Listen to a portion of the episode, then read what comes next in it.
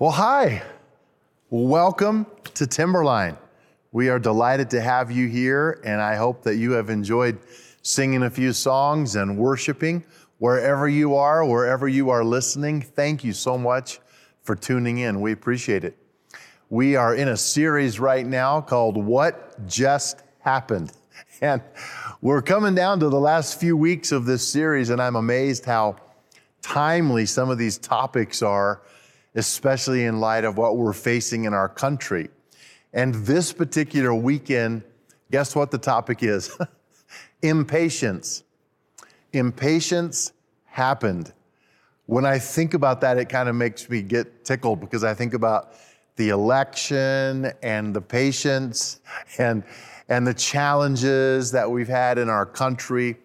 Man, I just want us to be very prayerful about all this and, and what we can do to stay positive and to trust God because He is still God. And I am so glad that He is. So today we were gonna, we're going to look at a story in Scripture about a guy by the name of Saul.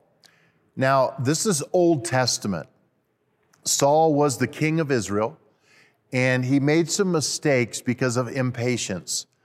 And I've made plenty of mistakes when I get impatient. So we sort of need to start today with this, this whole idea.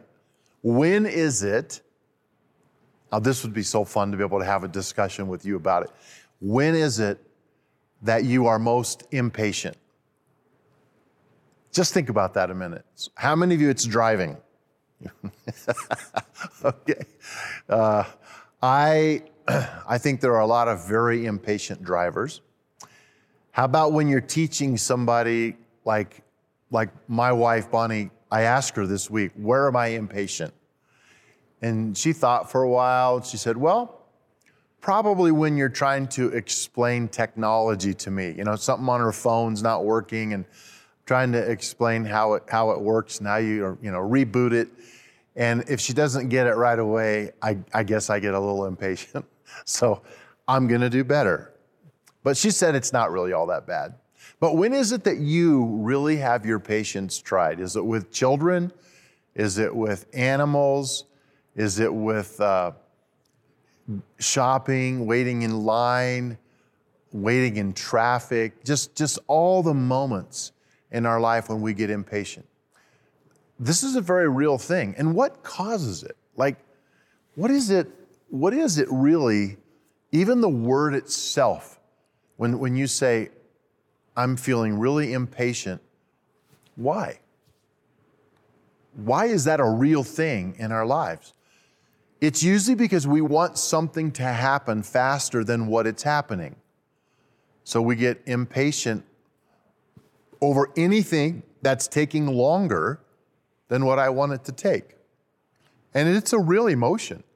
It's a, it's a, it's a very real factor in our life. So let me, let me jump into the story. The first thing in your outline, if you're following along, you can download this with your app. It'll be on the screen as well.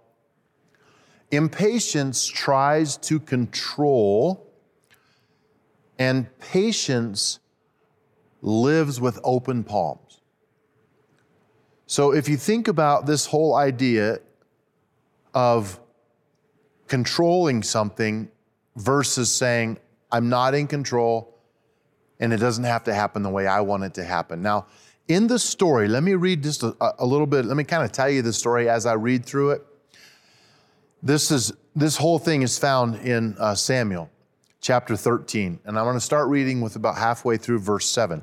Meanwhile, Saul, who was king, stayed at Gilgal, and his men were trembling with fear. Saul waited there seven days for Samuel, as Samuel had instructed him earlier. Now, seven days is a long time. But Samuel still didn't come. Saul realized that his troops were rapidly slipping away, so he demanded, "Bring me the burnt offering and the peace offerings." And Saul sacrificed the burnt offering himself. Now, here's the problem. Kings, and this is what God said, kings were not allowed to offer burnt offerings or any type of sacrifices to God. This was obviously before Jesus has come to the earth. We no longer have to do sacrifices. But in these days, they did. But that was always the job of the priest. And in this case, it was Samuel. And Samuel had said, you can read earlier in chapter like fifteen, Samuel said, look, Saul, I will be there, but you go and wait seven days. Do not engage in battle. Do not do anything until we make this offering and make these sacrifices to God, because we want his blessing to rest on us for this battle with our enemy. So Saul goes there and he waits the seven days. However, it was just a little too long of a wait for Saul, and he became impatient. So finally, when Samuel didn't come and didn't come and didn't come, Saul just goes, look, I want the blessing of God before we go to battle. Obviously, something happened to Samuel. I mean, I can see, I can see why he would do this. He's, he's trying to do something right, but, but he's not getting it right because this is a command from God. So he gets impatient and he says, bring me the offerings, I'll sacrifice. He does, and it leads to problems. And that's the second point. Impatience tries to manipulate time, but patience lives in the present. Impatience tries to manipulate time. Patience lives in the present. So, so here's what happened, and Samuel shows up. In verse ten, just as Saul was finishing the burnt offering, Samuel arrived. Saul went out to meet him and welcome him, but Samuel said, what is this that you have done? Saul replied, well, I saw my men scattering from me, and you didn't arrive when you said you would. In other words, it's kind of your fault, Samuel, which I see. Isn't that what we do? We want to blame someone else because this was a reason. It says, the Philistines are out there. They're ready for battle. So I said, the Philistines are, are ready to march against us at Gilgal, and I haven't even asked for the Lord's help, so I felt compelled. There it is. That's the emotion. I felt compelled to offer the burnt offering myself before you came. There you go. That's the explanation. Now, in a, in a big sense, I understand why Saul did what he did. Samuel wasn't there when he said he would be there. Saul wants the blessing of God. So the dilemma is this. In his own mind, he justified his actions because he was impatient. He didn't want to wait any longer. And he saw things slipping away. He saw his advantage slipping away. So he said, let's get on with it. Here's the real thing. He did not value the blessing of the Lord as much as he's saying he did. He was trusting his own ability to get this battle started more than he was trusting God's ability through obeying what God had required for his blessing in this battle. Now, that happens a lot in our lives. We justify our position because God doesn't show up when we want him to, right? Well, I thought this was what God said. I thought this was what God promised. I guess I'll just go ahead and do this and this and this. We make our own plans. And good intentions can still end up in disobedience to God. I, I, I, I just, I think of this all the time. So here's the question. Who has the remote control in your house? And who gets to hold it? Who gets to turn up the volume or turn it down or change the channel? Sometimes that's, that's a real need for some people to be in control. I'm going to drive. No, I want to drive. Why? Well, then I can control the situation. So as we walk through this today, I want you to be honest with yourself. Do you try to manipulate time, or are you living in the present? You know, some of you right now in the middle of raising kids or hanging out with kids, These are these are some of the tougher times when you're trying to ma- manipulate things or make things happen. I remember when we were raising kids, I always I always liked it when we got to the end of the day and it was time for bed, because then Bonnie and I could breathe. You know, it's like, okay, let's get these kids to bed. We love them. We've enjoyed our day with them. Let's get them to bed so we can have some time together. I can remember several times in reading books. Um, Our kids knew these books by heart because we read to them every night. And I can remember times when I would try to grab two or three pages instead of just one. Anybody, any parent know what I'm talking about? And you turn it like it's one page. And I would start reading that page, and my kids, even when they were little, would say, no, no, no, no, go, go back. You missed, you missed a page. I'm like, great. Why? Because I was trying to manipulate the situation so that I could get done sooner than what I was going to get done. I'm such a horrible father. Just kidding. It did not ruin our children, just so you know. And I got away with it a few times, but usually they caught me. Number three, impatience can be costly. Now, there are all kinds of examples here that you and I can learn from where trying to get something done and putting some duct tape on it is not really a good answer. When people try to take shortcuts with safety, for instance, oh, it won't matter. You don't need to chain that up. It might really matter. It might be your life on the line. Don't take shortcuts just because you save a little time when it involves your safety or someone's el- someone else's safety. But impatience causes us to take risks that we shouldn't take. All because I just want to get there sooner. I just want to experience this now. I don't want to wait. I don't want to put the seatbelt on. I don't want to do this. I, on and on and on. There's a huge list of how impatience can cost us greatly in our lives. Well, it cost Saul the kingdom. This actually was an act of disobedience where God said, if you're not going to wait for my blessing and you're going to do this yourself, you're not going to be the king anymore. And this is a harsh reality. People lose relationships. They lose their position because of impatience, all because they're not willing to wait. Let me read it. Verse thirteen. How foolish, Samuel exclaimed. You have not kept the command the Lord your God gave you. Had you kept it, the Lord would have established your kingdom over Israel forever. But now your kingdom must end. For the Lord has sought out a man after his own heart. That would be David. The Lord has already appointed him to be the leader of his people because you have not kept the Lord's command. Wow. Just seems a little harsh, right? Just seems like a little... Is God overreacting? Now, when it comes to obeying God, God is not overreacting. He wants us to be diligent about doing what he has commanded us to do. When I think of just impatience, in this case, it was Saul trying to take control, make it happen, and not obey God.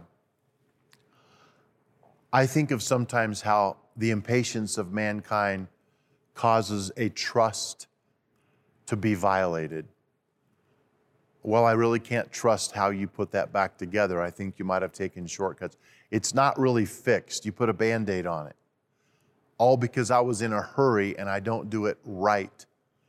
When I think about this in our culture, I think of how impatience scars our relationships. You know, if there's any person in my life that I want to be super patient with, it should be the ones I love the most. My precious and dear wife, Bonnie. I, I do not want her to ever think that I am impatient with her.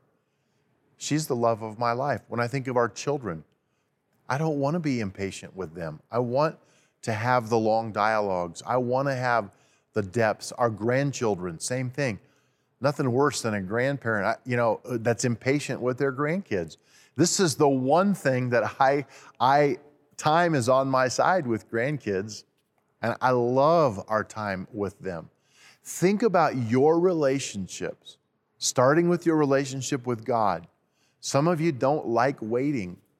None of us do. Where is God right now? I uh, I told you this story uh, many years ago, but it's a, it fits really well for kind of what I'm talking about right now. I went to I went to a, a doctor's appointment, and I was in the waiting room, and my appointment time came and they didn't call me in. They didn't call me in. It was like fifteen minutes went by, twenty minutes went by. And I finally went to the front desk and said, look, I can't, I've got another appointment. I can't wait any longer. And they said, we'll try to get you in. I said, I can reschedule. They ended up getting me in. But when I went back to sit down to wait, I looked up and I saw a sign. And it was right at the top above the reception area. And it actually had those two words on it, waiting room. And God spoke to my heart right there in that room. And this is what I felt like God prompted me with. I felt like God said, I have one of these. I have a waiting room. You don't like mine either. But there are some times when you pray and I put you in the waiting room. There are some times when you ask me for something and I have to put you in the waiting room. Nobody likes the waiting room, but don't waste your time in the waiting room. Let it be a time that brings you closer to God and it doesn't push you farther away.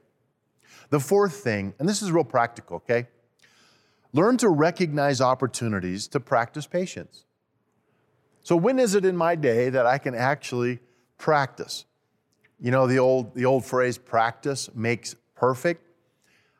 I took piano lessons as a kid. I took other musical lessons, and practice does make you perfect. Not that I was ever perfect. But the idea of I'm not going to get anywhere unless I practice this. I believe that patience is a skill that is acquired through practicing it. I really do. I don't think patience is one of the things you necessarily pray for. Because if you pray for patience, what is God going to do? He's going to put you in situations where you have an opportunity to practice. So I would rather take that on my own self instead of having God put me in those situations. So I never pray for patience. I'm always like, okay, I'm going to work on patience. So the next time you get in your car and you're impatient behind someone, breathe in and say to yourself, I'm going to practice. I'm going to practice. What song would I like to listen to right now since, since I'm waiting? When you're in line at the store, you have a chance to practice patience. Make this a practical thing in your day, in your week. When someone's driving you crazy, going on and on, and you need to go, pause. You might have to leave. It's true. You might have made a commitment. You might have to say, I am so sorry. I'm not trying to be impatient, but I do have to go here or there or wherever. But if you don't have that, try practicing patience. What would the world be like if we were all patient people? I can hardly see a conversation these days among people on T V and in real life where someone isn't trying to finish someone else's sentence for them because they want to get it out, or talk all over them because they have something more important to say and they don't want to listen. Practice patience. And the last thing, number five, there will be a time when patience is obsolete, and that's when the kingdom of God is made real on this earth. Now, I don't know exactly what this is going to be like, but I, I think this is an important point. You're not going to be, you're not going to have to be patient forever. When the kingdom of God comes, when we have our days in eternity with God, there will be no such thing as time. It will not exist. There will be no such thing as waiting. There will be no hurry to accomplish the things on my list. You know why? There won't be a list. What if we worked hard to bring those kingdom attributes into our lives while we live on this earth? And we think through who we're giving our eye contact to, who we're listening to, being fully present in the moment instead of waiting to interrupt or waiting to leave or needing to get out of there. What would happen if we, as the people of the kingdom of God, were patient and we were willing to wait and we were willing to explain it again and we were willing to trust others with the time frame that we give them. Think about that. I, w- I want to end with three really practical steps that will help you this week. And I want you to focus on maybe just these, these things. Ask three questions of your life this week. Number one, where does my impatience usually show up?